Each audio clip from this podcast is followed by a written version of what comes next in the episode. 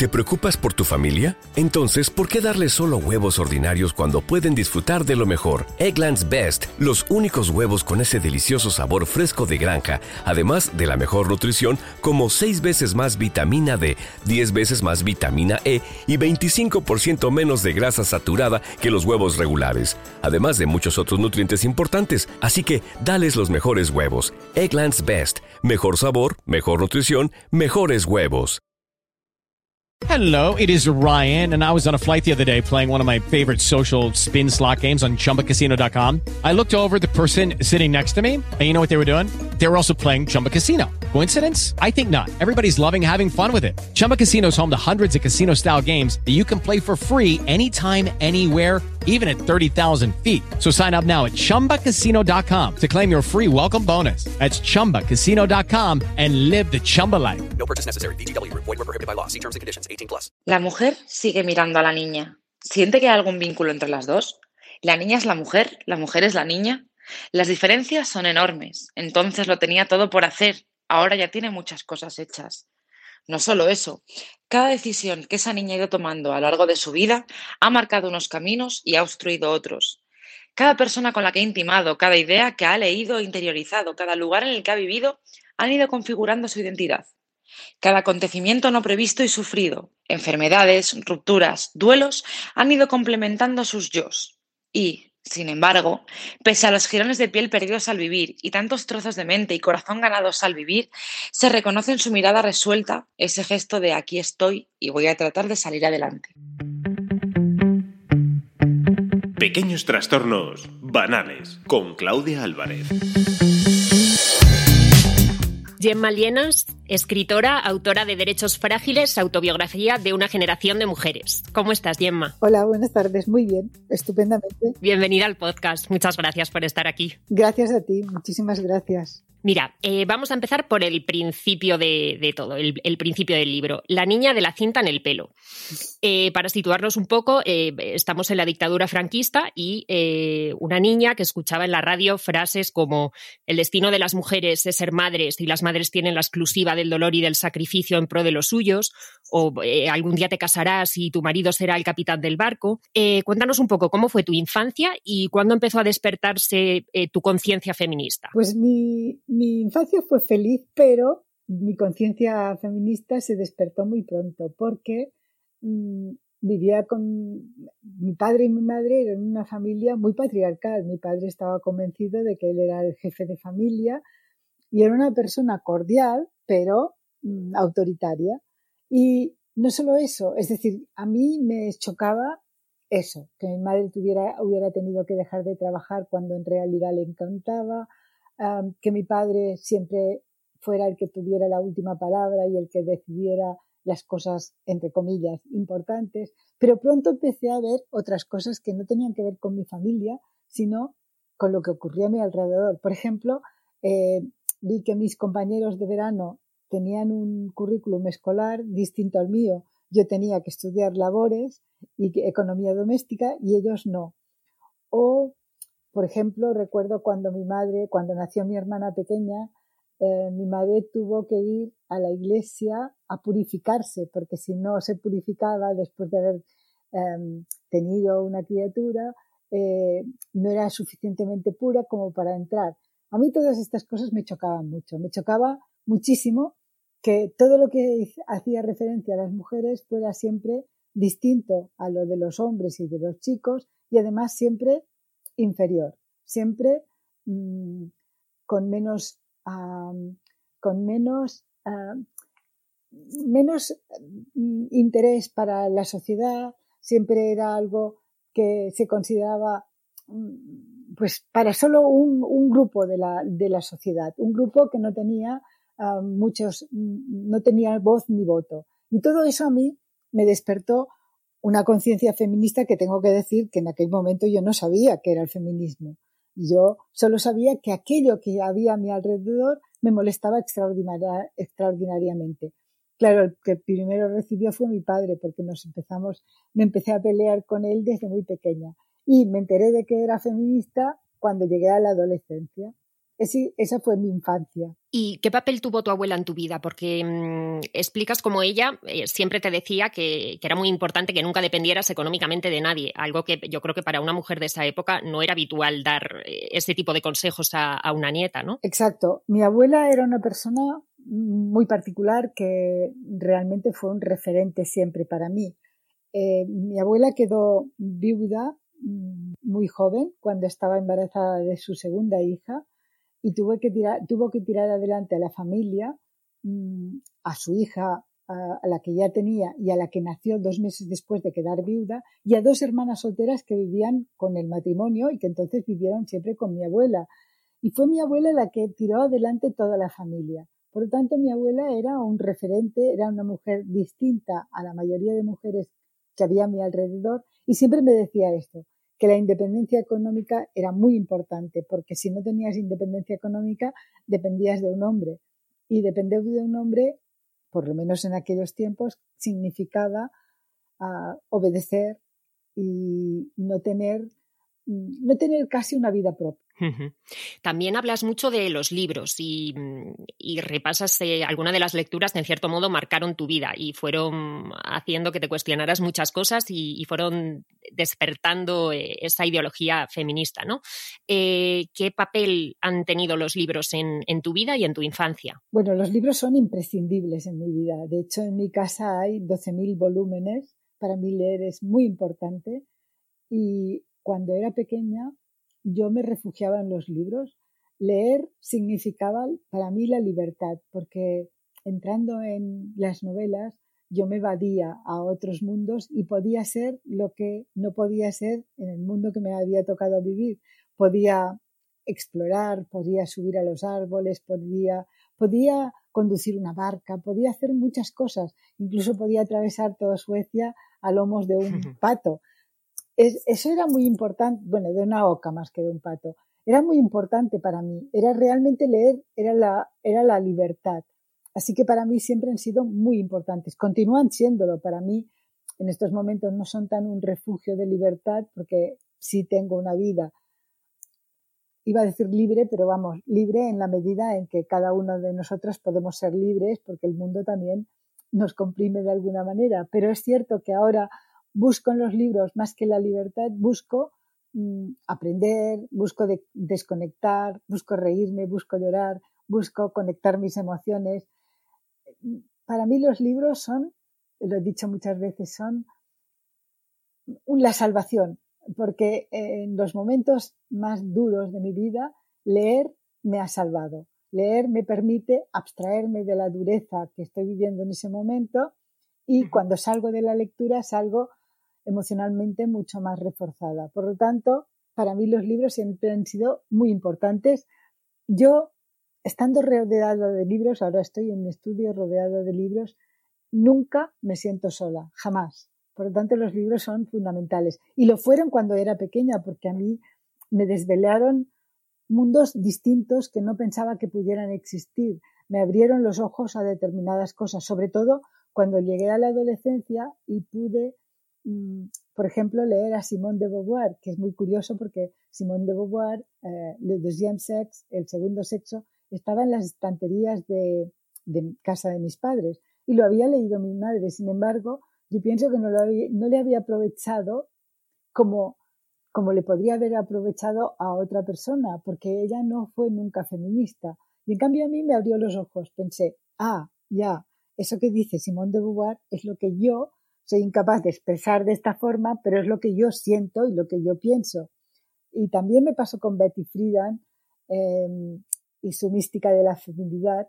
También lo leí en la adolescencia, también estaba en las estanterías de casa de mis padres. Mi madre era una gran lectora y por lo tanto me abrieron los ojos a qué era el feminismo y a que yo era una persona feminista. Y de la niña de la cinta en el pelo pasamos a la mujer de pelo versátil que estudia Filosofía y Letras en la Universidad Autónoma de Barcelona, a la vez que compagina sus estudios con trabajo.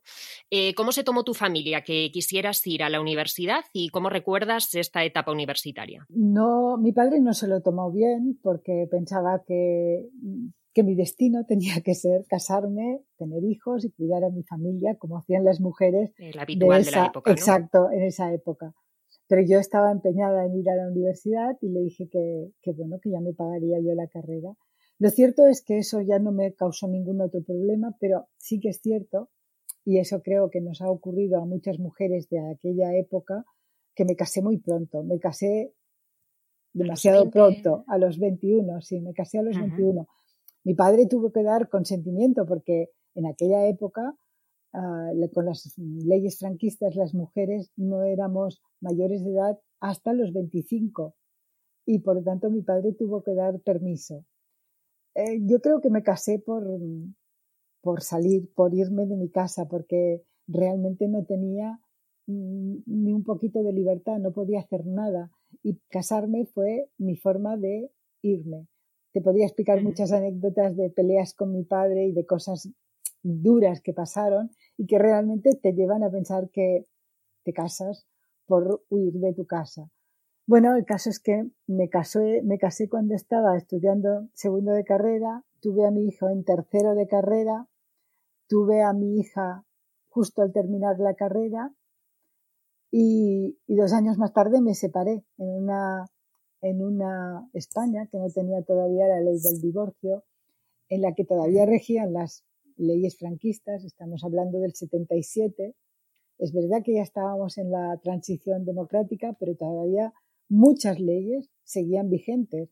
Eh, por ejemplo, aparte de no, existir la ley del divorcio, no existía tampoco el, reconocimiento de la, de la, mujer como mm, en, en, cuanto a tener la patria potestad de sus hijos y por lo tanto en un divorcio era fácil, bueno, en un divorcio que no existía, en una separación era fácil perder a tus hijos. Y por otro lado, mm, el adulterio femenino y adulterio era cualquier cosa, te podían acusar de adulterio en cualquier momento por cualquier tontería, por salir a la calle desde tu portería con un hombre o desde cualquier portería con, un hombre, pues mm, el adulterio femenino, que no el masculino, estaba penado, estaba castigado con tres años de cárcel. Esto lo cuento porque realmente era muy complicado en aquella época. Yo tenía 26 años, tenía un niño de 5, una niña de, de 2 y a pesar de todo, tira adelante. Y la verdad es que fue una época durísima, pero mm, que me dio muchísima fuerza y que me llevó a pensar algo que con lo que yo creo que cierro este libro, el de derechos frágiles, que es que las mujeres no conocemos nuestra, no las mujeres, las personas no conocemos nuestra auténtica altura hasta que no nos ponemos de pie. Y eso creo que es lo que me, ha pasado, me pasó a mí en ese momento, que yo supe todos los recursos que tenía cuando tomé esas decisiones tan duras, ah, con unas leyes que eran, eh, iban a la contra y con una familia que, claro, en ningún momento me dio su apoyo, porque era todo lo contrario de lo que hacía una buena chica. Sí, en, el libro hablas eh, bastante sobre el derecho de la época eh, y, bueno, cómo se pasó efectivamente de la Constitución de 1931, que declaraba que el sexo no podía ser un factor de privilegio y que todos los españoles, sin importar el sexo, podían acceder a cargos y, empleos públicos, al franquismo, que recuperó la vigencia del, del Código Civil de 1889 y que, mm, pues bueno, entre otras cosas, establecía que la mujer necesitaba protección, igual que los niños y que las personas con discapacidad, que la mujer no podía adquirir ni enajenar eh, bienes, que el marido era su representante, lo que comentabas eh, de la patria potestad, el tema del Código Penal también era una cosa, eh, bueno, en fin, tremenda, un derecho acorde a, la realidad social de la época, ¿no? En ese contexto, bueno, en cierto modo ya me has eh, contestado, pero eh, ¿cuáles eran tus mayores miedos? Y quiero saber también si tenías un poco de esperanza cuando mirabas al futuro en que esta situación iba a cambiar para las mujeres, porque la verdad es que las leyes eran tremendas y bueno, y el contexto y el entorno y, todo. ¿Cómo mirabas tú el, mm, futuro? Bueno, me voy un poco para atrás, otra vez a la niña de la cinta en el pelo, en, la época, en la época franquista. Yo recuerdo miedos de esa época. Recuerdo el miedo a que no me dejaran estudiar, por ejemplo. Recuerdo otro miedo que ahora parece increíble que pudiera ser, pero es el que tenía, y es que en aquella época, si te violaban, la ley perdonaba al violador si se casaba con la, con la persona violada, con la mujer violada. Y claro, a mí eso era algo que me aterraba, pensaba. Además de que te violan, tienes que casarte con tu violador. Es que lo encontraba. Es una película de terror. sí, pues eso era una cosa que a mí me preocupaba muchísimo. Mm, creo que esas dos eran dos de, de mis principales preocupaciones. Quizá no veía tampoco en aquel momento otras cosas. Bueno, también es verdad que me preocupaba el futuro en el sentido de qué podría hacer profesionalmente yo para ser para ser independiente como me había dicho mi abuela. Bueno, y la verdad es que lo conseguí, lo conseguí hasta tal punto que cuando me separé, la verdad es que yo era yo en aquella en aquella época daba clases en un colegio, las, los salarios de los profesores y profesoras eran muy bajos, pero a pesar de todo yo pude tirar adelante en unas condiciones muy duras. Por lo tanto, para mí fue una satisfacción. ¿Cómo veía yo las cosas a mi alrededor? Pues mm, era una época de mucha lucha. Los años 70 fueron años de mucha lucha, años de ir a muchas manifestaciones, de decir yo también he abortado, yo también soy adúltera, para que cambiaran las leyes. Precisamente a mí una de las cosas que me gusta destacar de esa época bueno, las leyes cambiaron muy despacio, tan despacio que todo era desesperante. Pero hay que decir que em, tuvimos la suerte de que hubiera algunas diputadas en el Congreso de los Diputados cuando se hizo la Constitución del 1978, porque esas diputadas, que eran muy poquitas por comparación a todos los diputados que había, fueron las que lucharon para que la Constitución considerada iguales a la mujer y al hombre. Y yo siempre digo que dos, cosas. La primera es que con lo que cuesta cambiar la Constitución, imagina si nos hubiesen dejado sin igualdad en la Constitución, en la Constitución del 78. En pleno siglo XXI seguiríamos estando sin igualdad. Y sin igualdad constitucional, porque igualdad real todavía nos falta mucho, pero sin la igualdad que da una constitución. Y luego la otra cosa que, sí me interesa señalar respecto a eso es que mm, siempre que se habla de la Constitución, se habla de los padres de la Constitución. A mí me da mucha rabia porque parece que no haya tenido madres, pero lo cierto es que las tuvo y que además las madres fueron muy importantes para nosotras, para las mujeres.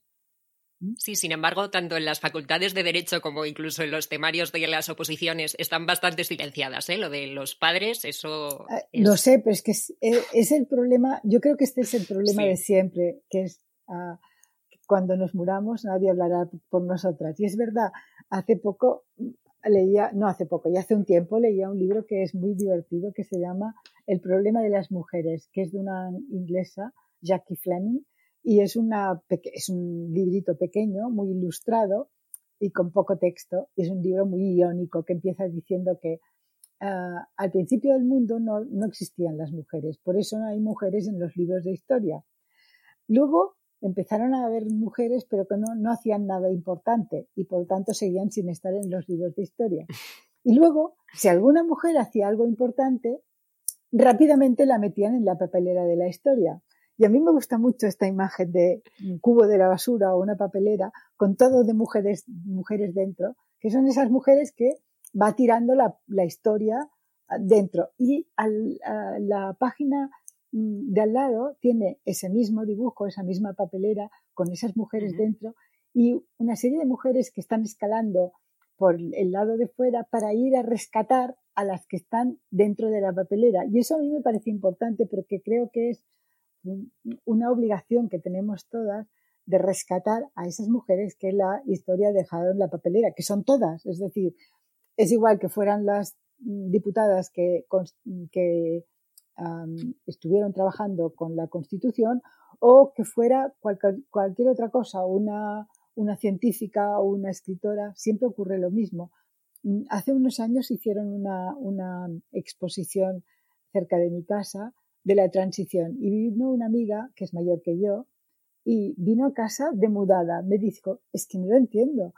todas las fotografías que hay en la exposición son de hombres, pero yo también estaba en esa época, yo también trabajé en esa época para que España fuera distinta.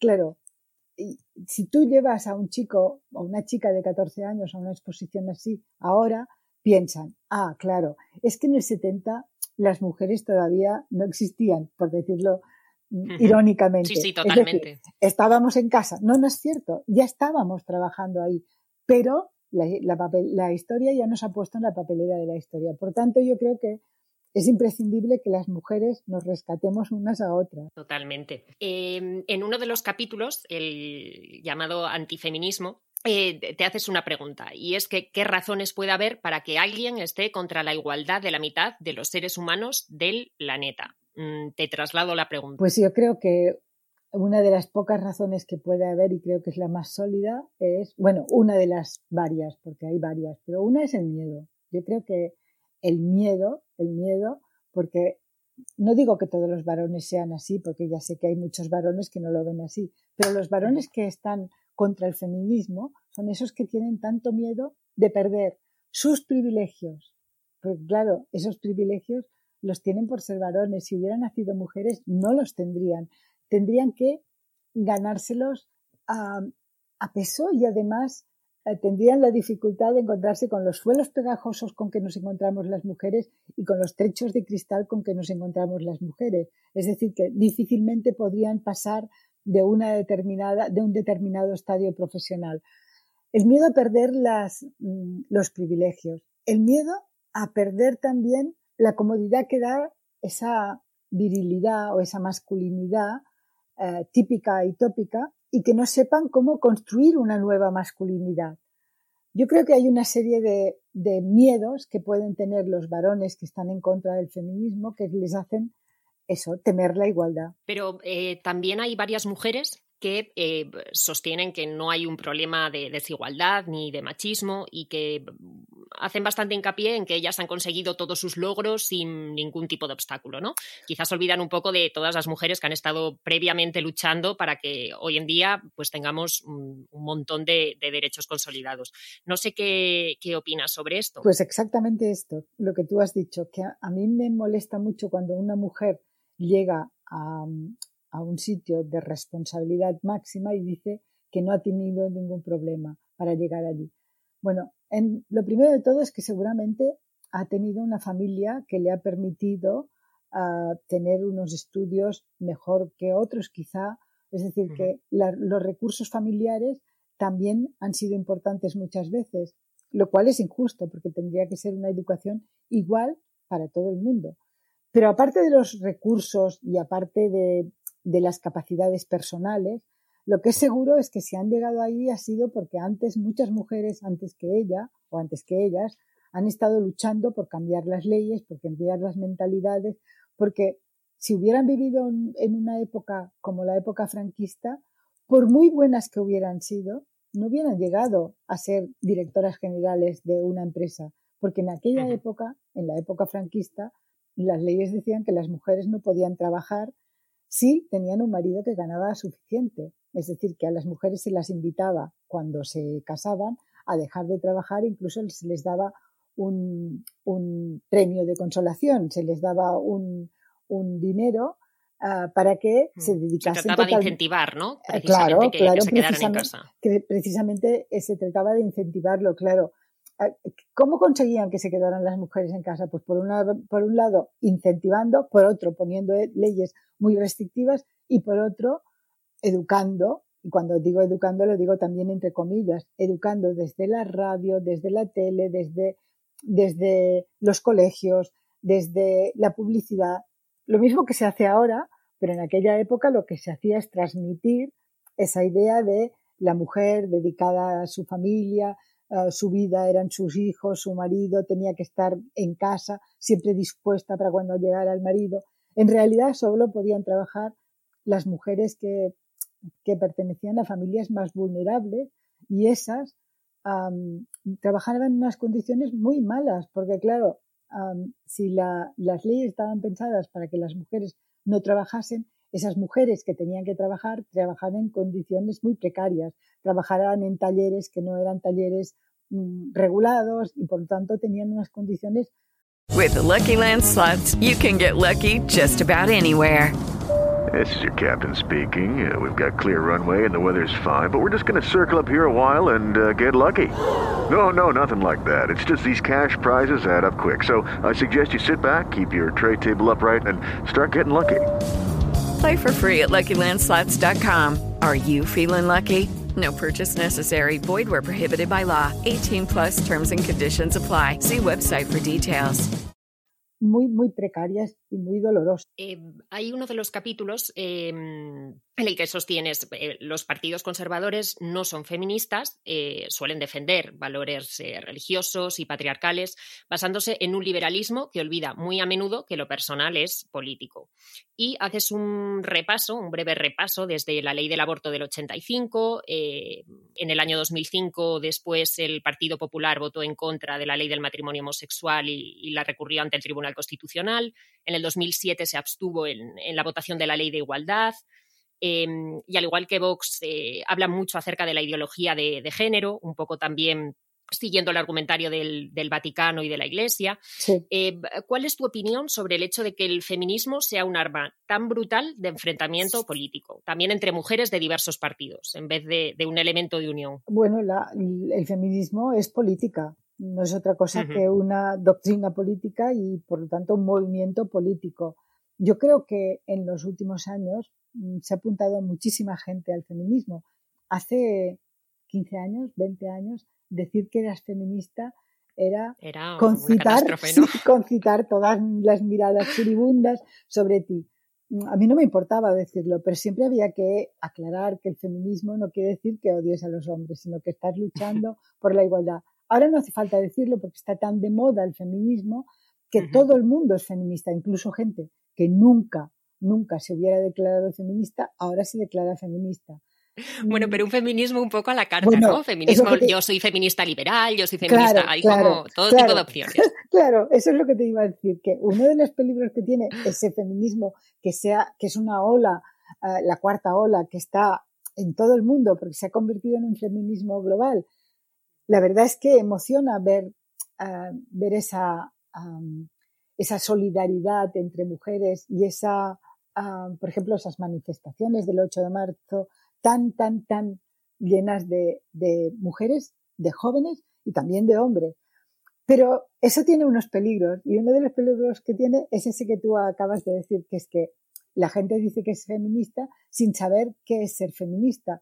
Y hablan de feminismos y a mí esto me da un poco de rabia porque feminismo hay uno. Luego, a partir de ahí, si tú mm, eh, inventas una teoría nueva o eh, empiezas a decir cosas que son contrarias a lo que decía el feminismo inicialmente, no es un feminismo, sino que es otra cosa. Es como si yo digo que soy vegana, pero como jamón ibérico. Tú me a dirás, la carta también. Claro, tú me dirás, pues vaya, vaya veganismo que tienes, hija.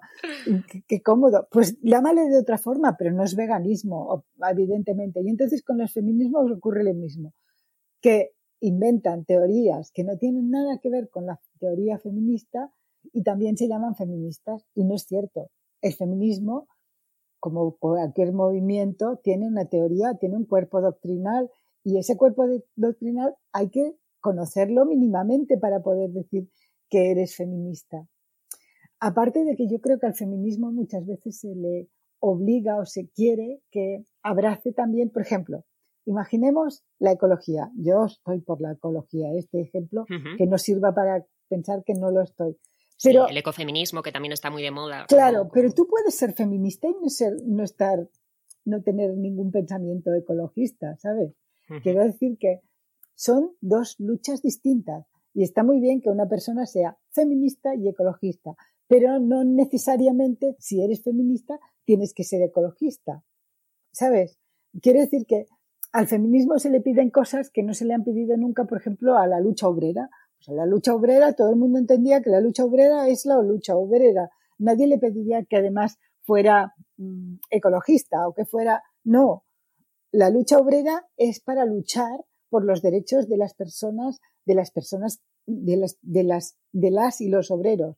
Pues el feminismo igual. El feminismo tiene un sujeto político que es la mujer y tiene unos objetivos, bueno, un objetivo principal, que es alcanzar la igualdad real entre mujeres y hombres.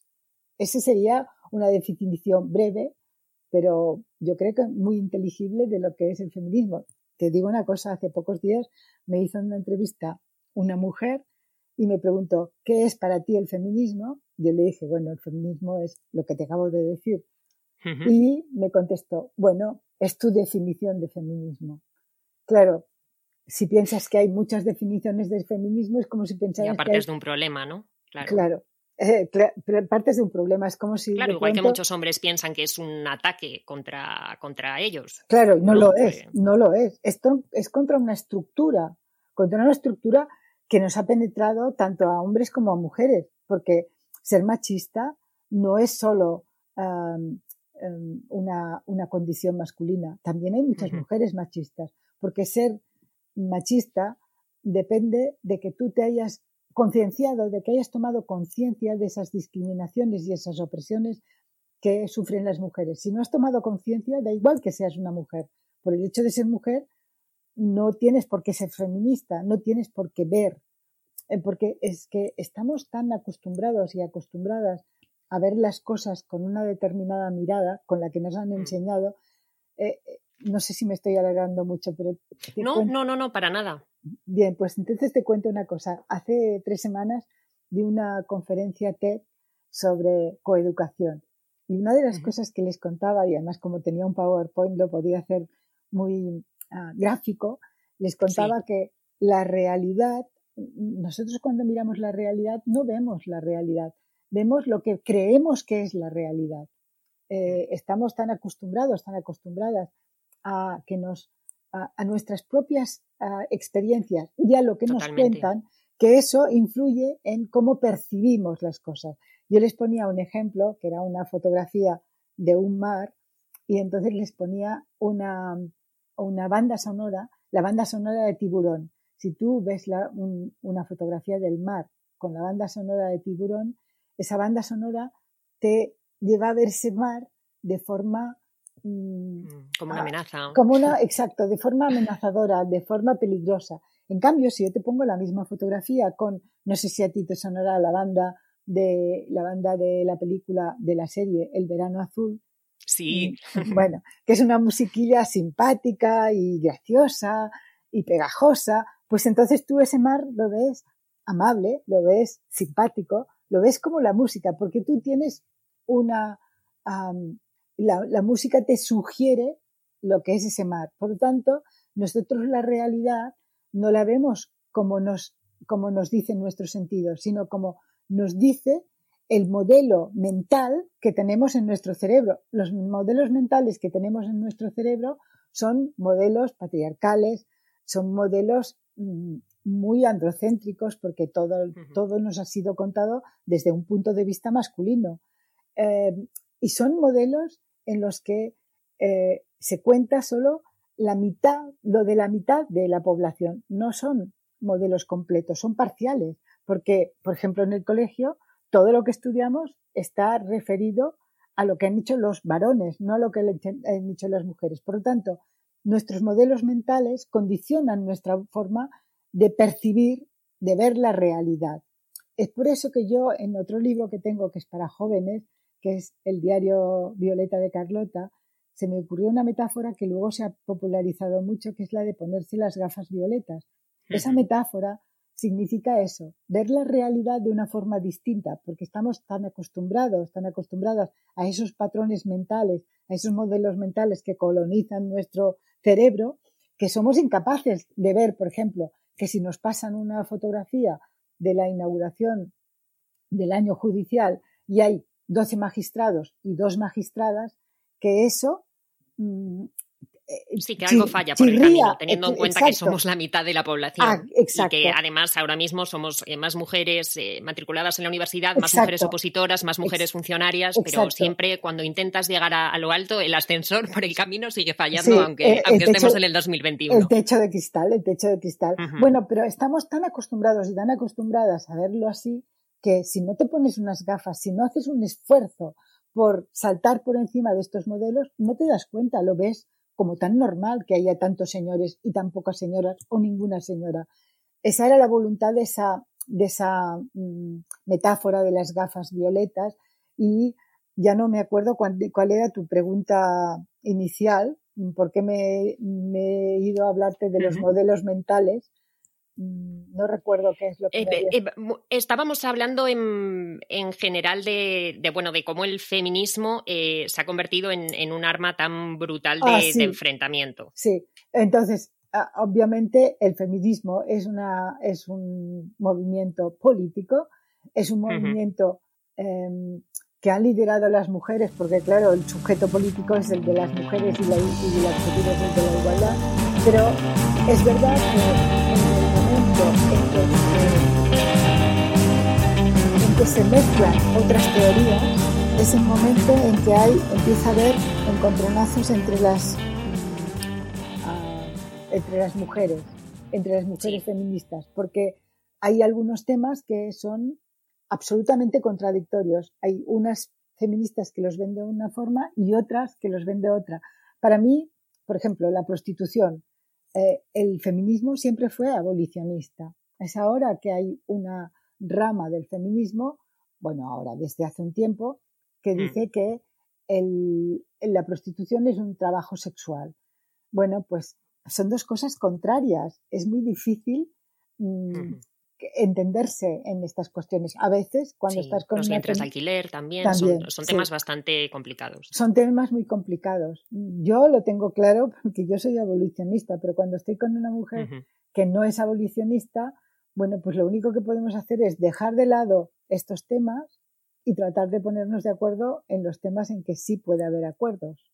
Pero vamos, Totalmente, que son muchos también. pero sí, pero a mí una de las cosas que me da rabia es que a menudo esos temas, como se consideran temas de mujeres, fíjate, la prostitución no es un tema de mujeres, es un tema más de hombres que de mujeres, porque los usuarios de prostitución son los varones.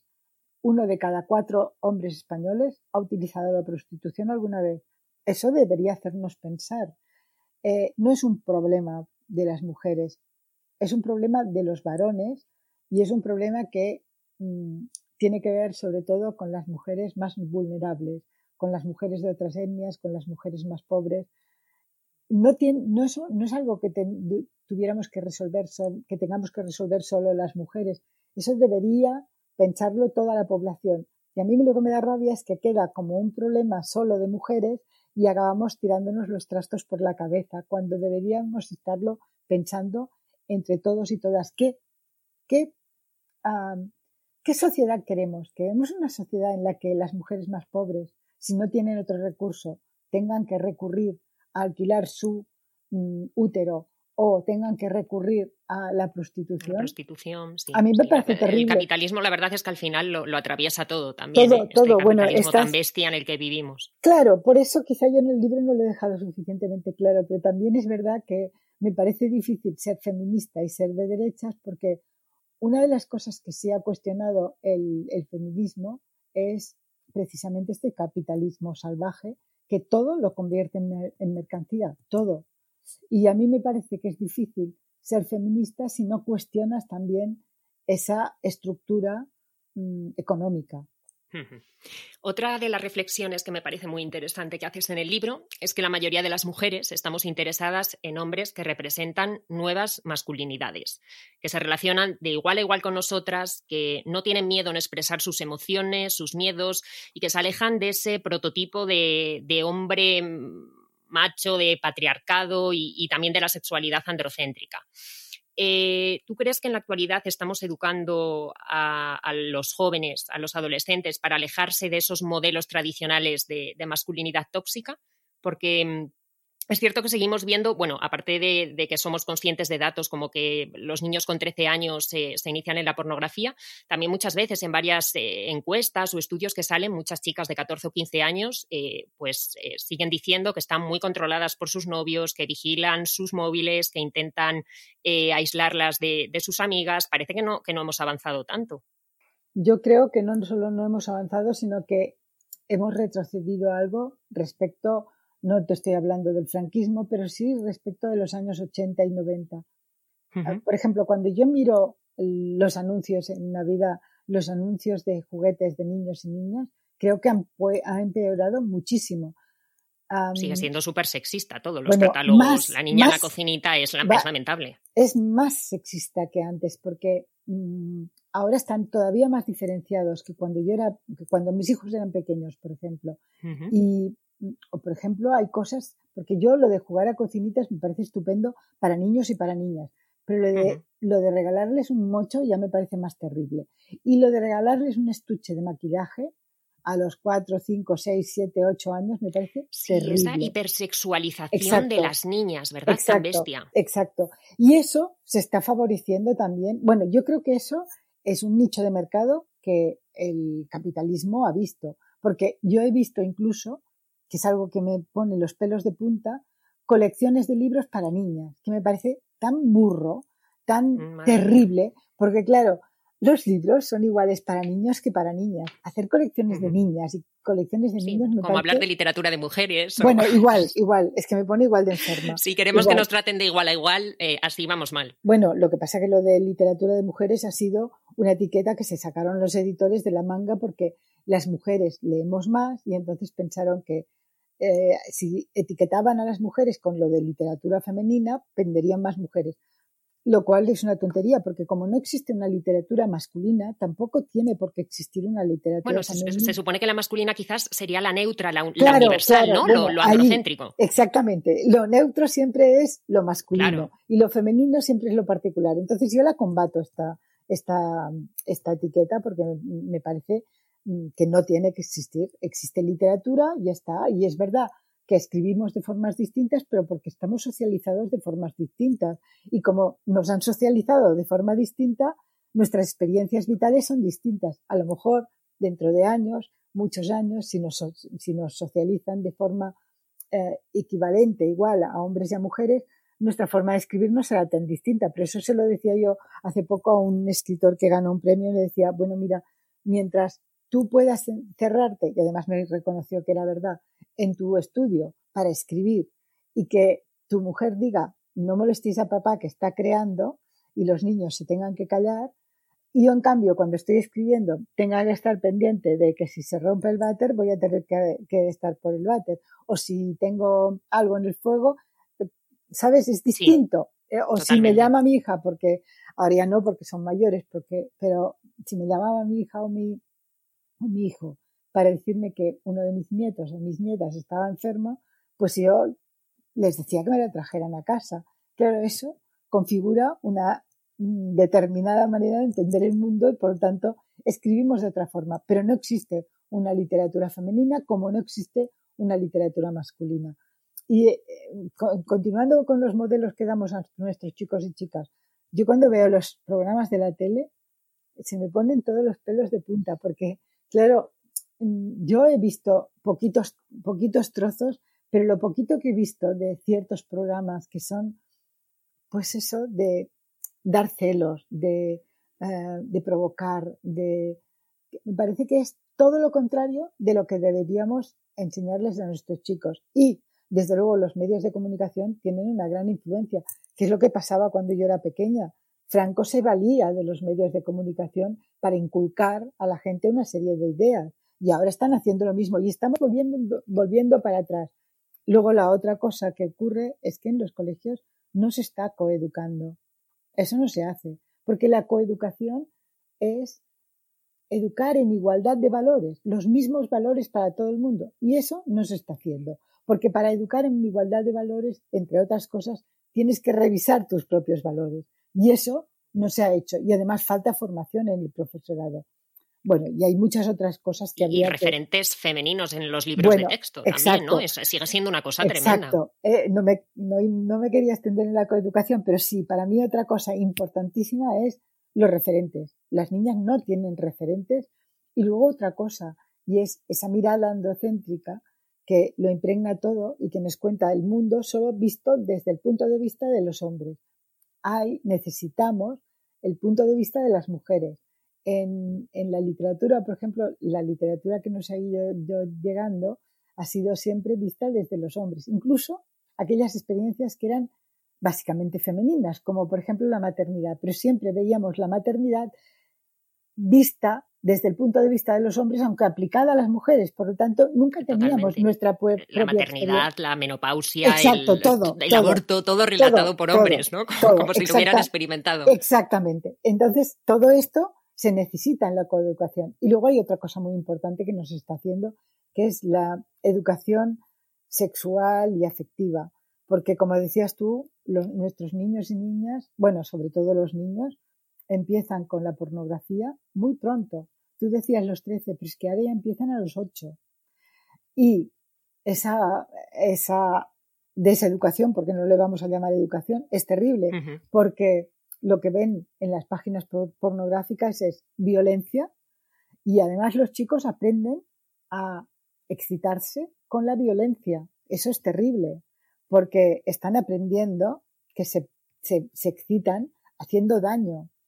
Eso por una parte. Claro, van a normalizar, porque Claro. probablemente, bueno, probablemente no, tú con 8 y con 10 años no tienes madurez para pensar. Claro. Si vieras esos contenidos como ciencia ficción, pues mira, incluso te diría, no hay problema, pero obviamente la mente de un niño, pues eh, no Claro, distingue, ¿no? Y luego, pues, en fin, es tremendo. Claro, exactamente. Y, y por otro lado, también las chicas van interiorizando que lo de la dominación, bueno, pues es lo normal. Es decir, los chicos mm, interiorizan y normalizan la violencia y la dominación y las chicas el sometimiento. Hace un año sacó el, la Fiscalía un informe hablando de, de, las, mm, de los abusos sexuales de menores a chicas menores y decía que estaban horrorizados del incremento que había habido. Hoy hay un juicio en Sabadell, cerca de Barcelona, de una manada que abusó de una chica, que violó a una chica. Y he visto, porque lo han, lo han, tweet, han hecho un tuit, un compañero mío, mmm, diciendo que ha sido espeluznante oír el, el testimonio de la, de la muchacha. Bueno, ese incremento de manadas de menores de edad, bueno, incluso de mayores de edad, es debida a las imágenes que están normalizando y que están en pornografía. Yo hace años saqué un libro paralelo al del diario Violeta de Carlota que se titula El diario rojo de Carlota. Y a partir de ahí abrí un consultorio eh, y a ese consultorio podían escribirme chicos y chicas para preguntarme lo que quisieran. Mira, era espeluznante porque eh, me preguntaban acerca, las chicas, me preguntaban acerca de prácticas sexuales, tenían 12, 13 y 14 años, ¿eh? de ¿Sí? prácticas sexuales como felaciones y sexo anal. Ya. Hasta hace poco el, el, Hospital Clínico de Barcelona ha sacado un informe contando bueno, una serie de cosas que ven en el hospital. Y una de las cosas que cuentan es que se ha incrementado muchísimo eh, los problemas que ven derivados de determinadas prácticas sexuales en chicas menores. Por ejemplo, desgarros de ano. Todo eso tiene que hacernos pensar y tiene que llevarnos a, a hacer una buena educación sexual en los centros que no se está haciendo. No, no, no se está haciendo, desde luego. Pues, eh, Gemma, ha sido un auténtico placer. Muchísimas gracias por tu tiempo. Gracias a ti. Gracias. Un abrazo enorme. Muchas gracias, Chao. Claudia. Adiós.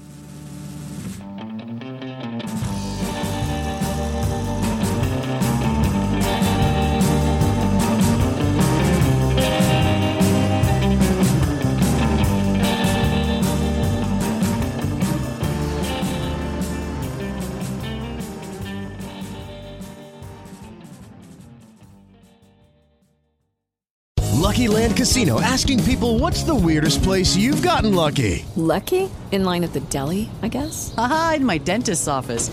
More than once, actually. Do I have to say? Yes, you do. In the car before my kids' PTA meeting. Really? Yes. Excuse me, what's the weirdest place you've gotten lucky? I never win and tell. Well, there you have it. You can get lucky anywhere playing at LuckyLandSlots.com. Play for free right now. Are you feeling lucky? No purchase necessary. Void where prohibited by law. 18 plus. Terms and conditions apply. See website for details. With everything you have on your plate, earning your degree online seems impossible. But at Grand Canyon University, we specialize in helping you fit a master's degree in education into your busy day. Your graduation team, led by your own GCU counselor, provides you with the personal support you need to succeed. Achieve your goals with a plan and team behind you. Find your purpose at Grand Canyon University. Visit gcu.edu.